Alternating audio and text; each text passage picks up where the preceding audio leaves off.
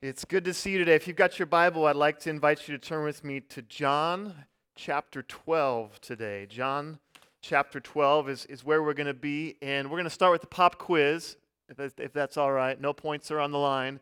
If next Sunday is Easter Sunday, that makes today in the Christian calendar Palm Sunday. And I'm a little upset because when I was a kid, Palm Sunday meant all the kids would run streaming into the auditorium with potentially eye gouging tree branches. Um, and I haven't seen that today, so maybe that's good. My deductible has been met, but I don't want an eye gouging incident.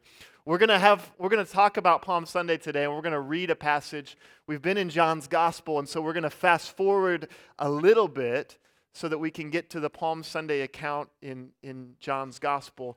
But before we do that, I want to start with something that probably will seem a bit strange. This is a picture of Fenway Park, hopefully. And the year is 2004. It is October of 2004. And I have just moved from Bartlesville, Oklahoma to Boston, Massachusetts. And the Boston Red Sox are the team that everybody follows, that everybody loves, that everybody laments because for decades they have done nothing but blow it when it comes time for the postseason. And so I arrive in Boston 2004, my first year there, and the Red Sox once again are in the American League Championship Series facing the great Satan, the New York Yankees, and Derek Jeter, as it's pronounced. And the Red Sox, of course, once again are down three games to zero. Nobody has ever come back from three games to zero down. And so this is the entire city of Boston is prepped for yet another example of their Red Sox blowing it. And then, and then, Boston wins game four. Boston wins game five. Boston wins game six. And there we arrive at game seven of the American League Championship Series. And lo and behold, a miracle happens. And the Boston Red Sox defeat the New York Yankees. And, and as a guy from Oklahoma, like I'm new to this. I, I, I kind of took the credit for, hey, I came to town and you guys won the World Series. Um, they did go on to win the World Series. And the happiest moment in the history of Boston, people streaming into the streets, cheering, shouting, running around, embracing complete strangers. This is a picture, next slide, outside of Fenway Park as, as people are kind of filing out of the stadium. And then the thing that seems to happen almost always when there's a championship of some sort this crowd that is incredibly happy, just elated, just beside themselves with joy, proceeds to destroy the very city that they are celebrating and light various objects on fire. And so, this is a scene after Boston wins the World Series where the crowd that had just, just moments, seconds earlier, been filled with joy becomes transformed into the mob. The crowd becomes the mob. And I don't know how many of you have been in a, in a large group environment, maybe at a, at a sporting event, maybe at a concert, a rock concert, maybe at a political rally, where you've been in this like teeming mass of people and you feel something shift. And you're like, uh oh. th- th- this kind of makes me nervous. Th- There's actually a phobia of crowds that many people have. It's connected with agoraphobia because, in, in certain instances, it's strange when people get together how quickly things can go south. And so, I want to talk about this one concept today within the life of Jesus. This one concept, and I'm simply going to call it the crowd. The crowd, and specifically in the context of Palm Sunday. And I think one of the points that, that I would make as we begin here is more than any time in human history, right now, we have come to stake our identity, our approval, our entertainment, even our income, and, and our leaders on the opinion of the crowd.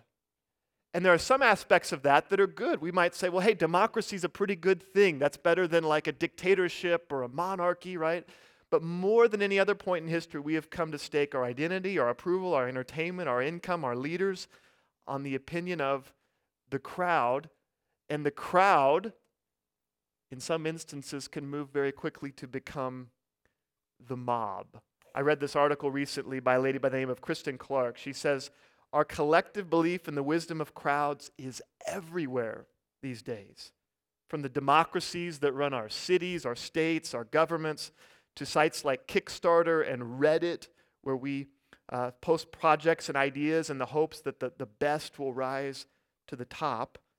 But, she says, but, one look at a riotous mob after a football game, or say the aftermath of Ireland's housing bubble, will remind you that collectively, collectively, people can often be deeply unwise.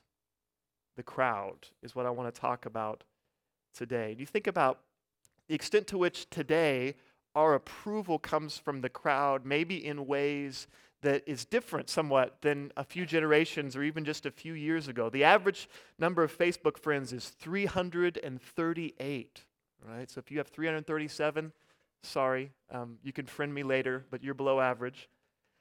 The number of those friends that you trust in a crisis is four.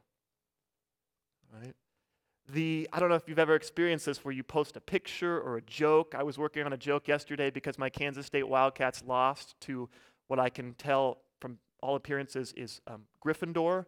Um, and like you post a joke or a photo and you're like, you look back later and you're like, four likes. What is this? I feel, do you hate me? What is it? Our approval comes from, in many cases nowadays, the crowd. I, I have a blog where I post on occasionally, and some posts, you know, will have tons of views, thousands of views, and I feel very important and very smart. Another post will have eight views, and I feel very low and very unimportant. Entertainment is increasingly predicated upon the opinion of the crowd. It used to be you had to impress one record executive and you were set.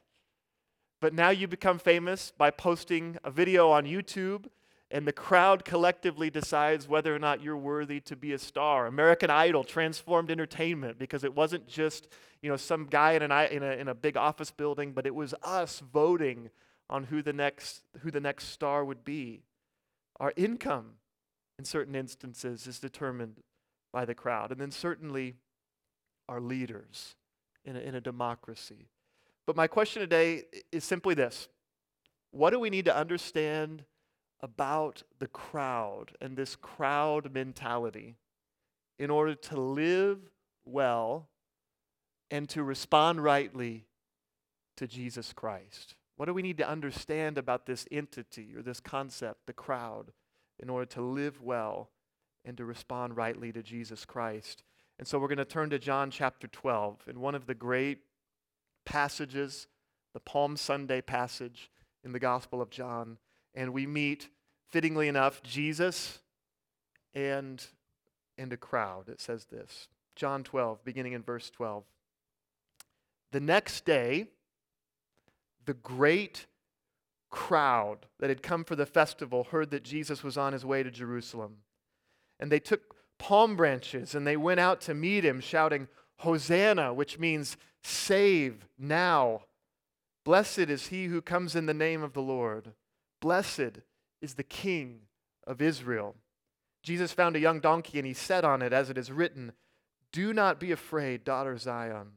See, your king is coming, seated on a donkey's colt. At first, his disciples did not understand all this. Only after Jesus was glorified did they realize that these things had been written about him and that these things had been done to him. Now the crowd that was with him when he called Lazarus from the tomb and raised him from the dead continued to spread the word. And many people, because they had heard that he had performed this sign, raising Lazarus, went out to meet him. And so the Pharisees said to one another, See, this is getting us nowhere.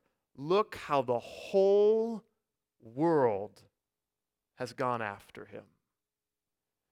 The crowd on Palm Sunday welcomes Jesus as king.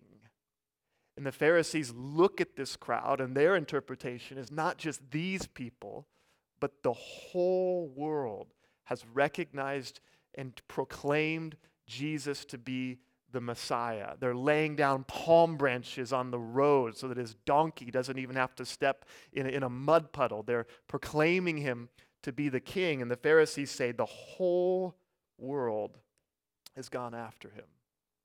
A few weeks ago, we sat down at the dinner table, and my wife, probably feeling, I don't know, maybe feeling particularly optimistic, served some raw spinach at the table and some, some green spinach leaves. And my son, I think we have a picture of this, Ewan, picked up the raw spinach and began to wave it about, saying, shouting, Hosanna, Hosanna, Hosanna, right? And I, I posted this online. I got quite a few likes. So I felt pretty good about myself. One of my friends said, There's McNall brainwashing his kids with Jesus again. And I, I said, What's your point, right? Jesus or Dora the Explorer? You make your, you make your pick, right? he picked up spinach and was proclaiming Hosanna. And to be honest, I don't know that I've ever talked to him about this story. Maybe it's a, it's a sort of uh, pointer to how good a job that Pastor Nick and the people that serve in children's ministry here at Grace Community Church are doing, because even raw spinach reminded a two year old of Jesus, right? It, it, that's sort of like a, a, testimony, maybe, to the, to the children's ministry. But Palm Sunday, just like Ewan's little proclamation of Hosanna, is, is the high watermark of Jesus' popularity it doesn't, if you're taking like a poll, an opinion poll, the people of Jerusalem, it doesn't get any better for Jesus in terms of his popularity than it does at Palm Sunday. People, children, adults are screaming, cheering, proclaiming him to be the king, and in five days he'll be dead. Five days. Like that's a quick turnaround from king of the Jews to crucify him. And the irony, the ultimate painful irony, and the, the question that comes up is how is it that this same crowd so quickly becomes that mob that yells, Crucify him? And in just a few days, in five days, the Romans, the one thing that the Romans, the Pharisees, the Sadducees, the priests, and the people at large can agree upon is that it would be a good thing for Jesus to die the crowd turns quickly. Whether we're talking about outside Fenway Park or in Boston, Massachusetts, whether we're talking about the crowd pounding that happens on social media these days, we build up our heroes and then we tear them down. The crowd turns quickly. And in many ways, the passage is, is, book, is sort of bookended by these two headings. It's a tale of two headings because the heading in my Bible right above the passage says, Jesus comes to Jerusalem as king. And the heading right below it says, Jesus predicts his death. Like, how did he know? I mean, if, if I ride into here today and everyone proclaims me king, and you just lay your coats, your coats down and you just, you know, you just proclaim I'm the greatest person in the world, the next thing out of my mouth is probably not going to be, in a week, you're going to kill me.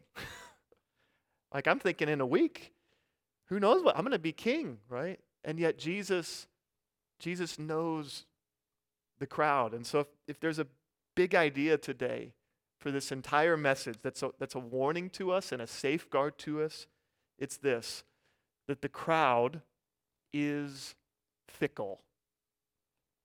The crowd is fickle. How many of you have experienced the fickleness of public opinion, the fickleness of the crowd in, in your life. The crowd can be fickle. And so the next question, as we look at this passage and we think about how that plays out for us, I want to ask how does the fickleness of the crowd, the same principle that's at work in John chapter 12, show itself today? How does the mob display its fickleness today. And, and I've essentially listed three, three ways uh, that it does that shallow preferences, short memories, selfish motives. Shallow preferences, short memories, and selfish motives. how is it that the crowd, both in, in this passage and, and today, has shallow preferences? Um, one of the ways, one of the things I found when I was researching this, that this past, past uh, in 2016 during the presidential debates, this was a, a poll that was taken or analytics that was taken during the Republican presidential debate. The number one Googled search during the Republican presidential debates was this is very important, very weighty, very relevant information. Quote, how tall is Jeb Bush? Question mark. you think like the American public, what do we really need to know? I need to know how tall he is, right? That's what I really need to know. Statistics st- studies have been done on how we choose our leaders in uh, over 50% of elections. We, we, choose, we choose the taller guy. Very simple, right? Which shows that I will never be elected to anything, right? Unless I, you know, get some platform shoes or something. Shallow preferences. And whether that's for like who you sit with in the cafeteria in middle school, whether that is who you choose to, to date, whether that's who sometimes gets hired over another person, or whether that's who you choose to lay down your palm branch for and then pick it back up again. The mob is fickle because oftentimes our preferences are kind of shallow, are kind of shallow. Selfish, selfish motives. What is, well, short memories. Let's go with that one since it's, since it's second on the screen. Um, in five days, we've said it already, Jesus goes from being publicly proclaimed as king to being crucified as a brigand. And that can't happen unless the crowd, the mob, has a short memory. And for many of us, the attitude that we have with regard to our leaders, with regard to some of our friends, perhaps even with regard to Jesus himself, is, is similar. It's a sort of, what have you done for me lately attitude. What have you done for me lately, Jesus. And what's interesting in this passage, one of the things that's mentioned in the passage is that the reason the crowd is, is following has a lot to do with this guy by the name of Lazarus.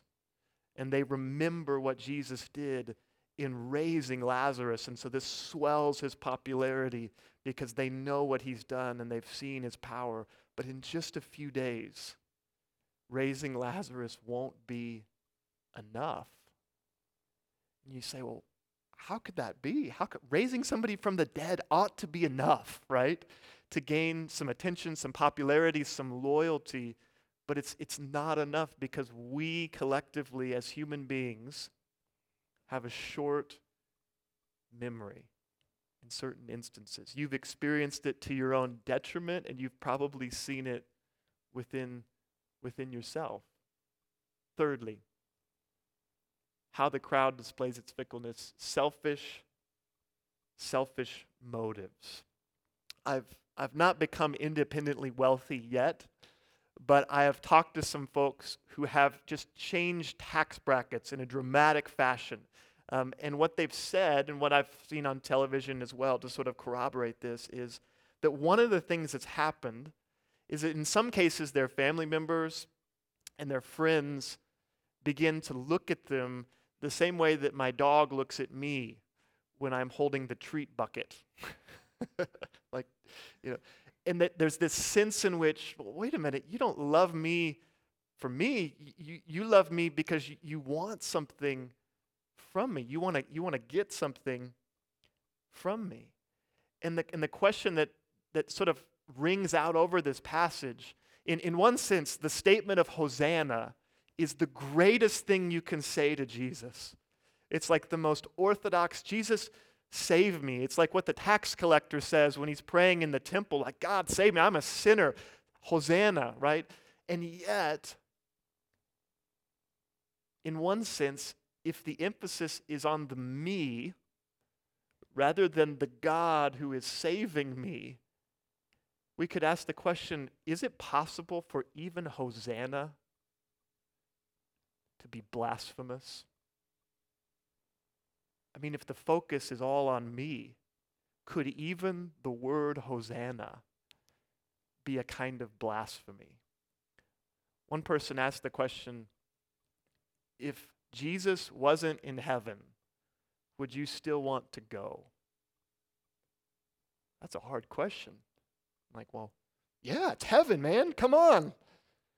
Of course, I'd still want to go. Same reason I want to go to Cancun, right? Same thing. Uh, if Jesus, well, of course, well, but in one sense, the Christian life, more than just a get out of hell free card, more than a promise of wealth or health or prosperity, is a relationship with Jesus. The ultimate treasure, the ultimate reward is not money or stuff. The ultimate reward is Jesus. It's God.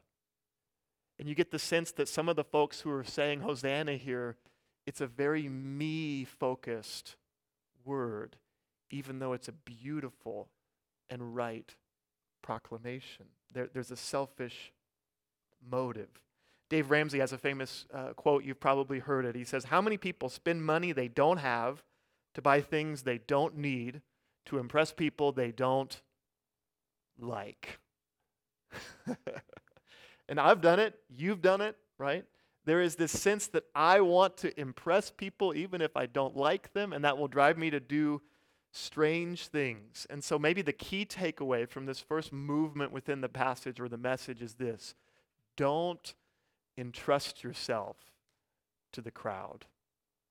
Don't entrust yourself to the whims and the opinions and the fluctuations of the crowd. In this, this same gospel, John chapter 2, a passage we read just a few weeks ago, it says this in John chapter 2. It says, Now while he was in Jerusalem at the Passover festival, many people saw the signs that Jesus was performing and believed in his name. But Jesus would not entrust himself to them, for he knew all people. And it says, as he go on, he knew what was in them. And so he wouldn't entrust himself to them. Jesus knows the crowd, and so he doesn't stake his identity, his approval, on the crowd's opinion. But that's a difficult, it's a difficult thing to live out in our own lives. Don't entrust yourself. Maybe the question for you is how have I been doing that in my own life? How have I entrusted myself to the opinion of the crowd? Whether it's in the use of social media, whether it's in the attention we pay um, to, to gossip, or the way we get really, really high when people praise us, or really, really low when people criticize us.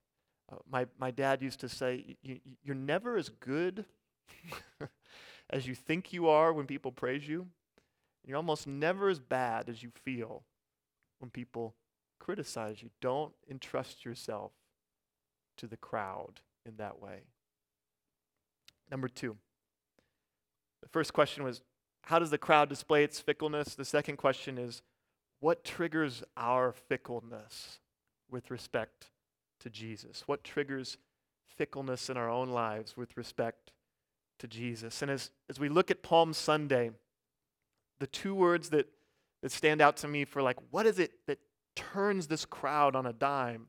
The two words are fear and power. Fear and power. And in many cases, if you look at like what are bad decisions that we make as human beings and what are they driven by? in a lot of instances, they're driven by fear and power, a desire for power or, or manipulative power. When we look at world history, when we look across church history, when we look into the, the first century, in, in many cases, the world is ruled by bullies with bullhorns who use fear and power to turn the crowd.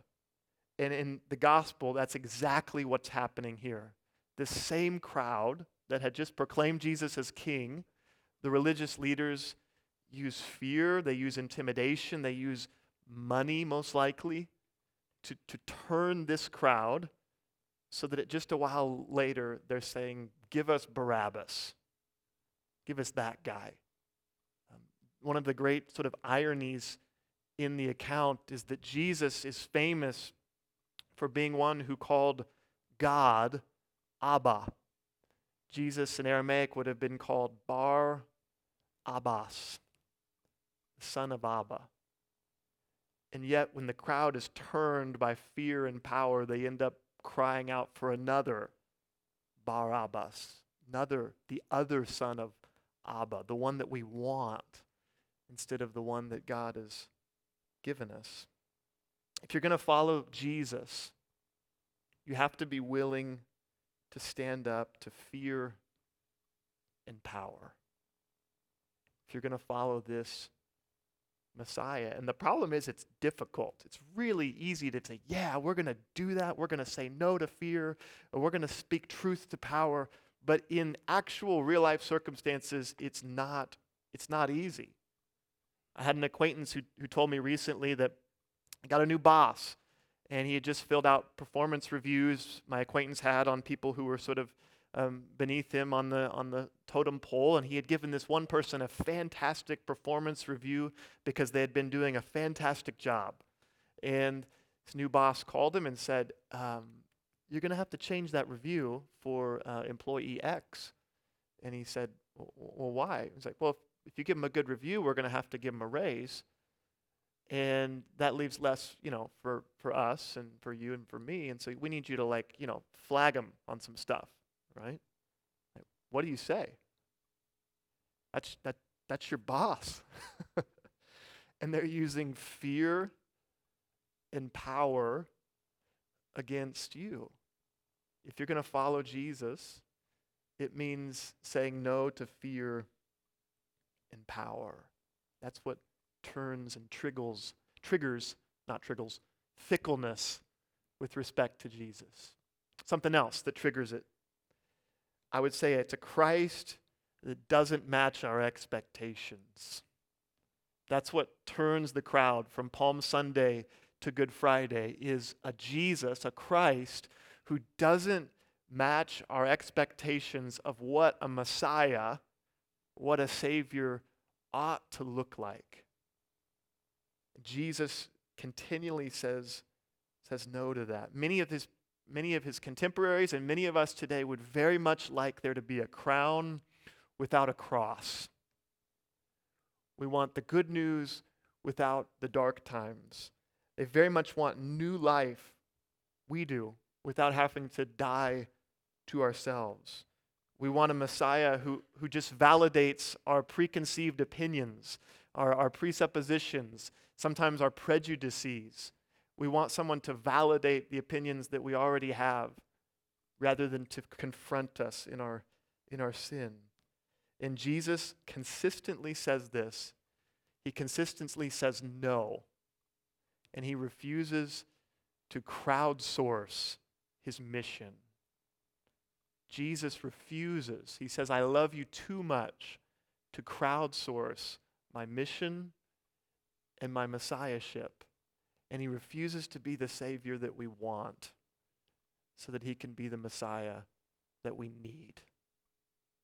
And that is the best news imaginable, and it is also profoundly frustrating.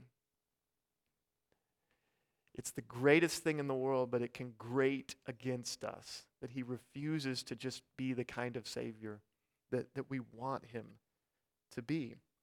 Maybe the question in this part for you is this do I trust him? When he doesn't do the things that I expect, when he doesn't say the things that I want him to say, do I trust him? When he refuses to crowdsource his messiahship to me, do I still trust him?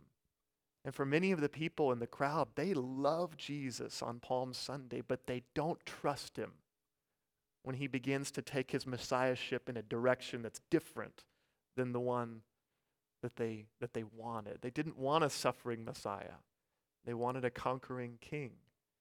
And the question is do I trust Jesus in, in those instances?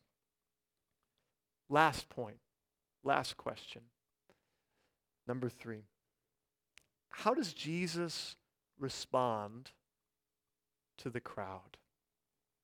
How does he respond? We've already said he does not entrust himself to them, right? But how does he respond more specifically? And I think one of the things you could say is that Jesus loves the crowd. He even loves the mob, but he will not follow it. He, he loves the crowd. He loves this teeming mass of humanity and all of its beauty and all of its faults, all of its violence, all of its loves and all of its hates. He loves the crowd, but he refuses to simply follow it. And, and there are lies that we buy into in some ways when we think about what it looks like to love our neighbor or what it looks like to love the crowd. One of the lies is that in order to love the crowd, you must affirm it. And that's a lie.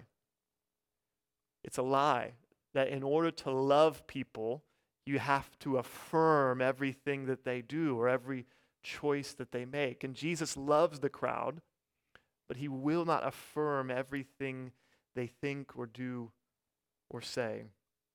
Another lie is that in order to love the crowd, you must chase after it. Chase after it. Its affections, its approval, right? It's, it's love in so many ways. And that, that's a lie as well. Jesus refuses to sort of just chase the publicity and the poll numbers because he loves us too much to simply affirm us in our sin and our brokenness. So, what's the truth? I would say one of the truths that we need to see in this passage in Palm Sunday is this that in order to begin to love the crowd yourself, you must recognize your own face within it. In order to begin to love even the mob, you must begin to recognize your own face within it. And in some ways, this passage, the way I've been delving into it, I've been asking you to picture yourself upon the donkey. Because it's like, have you been, you know, raised to great heights by the crowd? Yes. Have you been taken low by the crowd? Yes. Don't entrust yourself to the crowd. That's picturing yourself on the donkey, right? Trying to be like Jesus in response to the crowd. But the best way to picture ourselves on Palm Sunday is not on the donkey, it's as a part of the mob it's as a part of that teeming mass of humanity that in one instance is saying Hosanna, and the next instance is saying, Crucify him. Don't just picture yourself on the donkey because you're not Jesus. I'm not Jesus. We're somewhere in the crowd. And in order to love the crowd, the mob, whether that's a relative, whether that's a coworker, whether that's um, somebody in your family, we have to recognize our own face within that mob, within that crowd, in all of its fickleness and all of its imperfections. I had an instance a couple weeks ago. I was driving to work, and I was doing what I'm often doing when I'm driving to work. I'm listening to a podcast on the one hand. I'm thinking about what's next on the agenda, what class is up next, or what thing I need to do when I get to work something rattled around the back of my head with the kids or something like that. I'm also trying to drive, which can be precarious. And I'm at the corner of Adams and Walmart. I don't know the street name, but Walmart's a good landmark. Right by the RBC and the Arvest Bank there. And it's a busy intersection. I've got the podcast and all this stuff going on. And cars are just all around me, all around me. And I look in front of me and I see a minivan, kind of an older minivan. Didn't think anything of it. And then as it turns the corner to go down Adams just right by me, I realize like that's my mom and dad in the minivan. And they had gotten a new a different vehicle, and so I hadn't recognized it right away. And I had this like weird, weird sort of moment of sort of serendipity or like, you know, it's like, wait a minute, that's oh. And I had this thought, like, that's not a stranger, that's my parents. And then the very next thought, maybe because we have young kids, it was a very strange thought, was those people change my diapers. Maybe I just changed a diaper. I don't know what I was. It was like I had this weird moment. Like, well, yeah, okay, not a stranger. That's my parents. Yes. And then it was like, well, I wouldn't be here if it weren't for those people in the minivan, right? And like I kind of thought about like all the things that they had done for me over the years. because just two seconds earlier was just a complete stranger and then it was my parents, right? And it was if it was as if I recognized like my own face within the crowd of people that were sort of driving around me and and the value and the gratitude and the worth of, of those people that had just moments later just been complete strangers that I wouldn't have given a second thought to, right? And there's a sense in which to follow Jesus is to recognize your own face within the crowd. And in that very same moment, to be filled with love and gratitude and compassion for that same teeming mob that maybe just a few seconds ago you wouldn't have given a second thought to. Because God so loved the crowd, the, the mob, the, the world. The word world, the cosmon, when it's used in John's gospel, is always a reference to creation in rebellion. And God loves us in spite of that. That's the gospel. That we don't entrust ourselves to the crowd, but we're called to love that same mob, that same crowd, as we see our face within it. Let's pray. God, we thank you for this week. And we thank you for the way that time slows down as we approach Golgotha both in the Gospels and in the order of our worship. And so we thank you for the chance to celebrate Palm Sunday today, to celebrate Good Friday this week, and then to celebrate the greatest event in all of human history one week from today on Easter Sunday. And so, Lord, we, we pause and we enter into the story.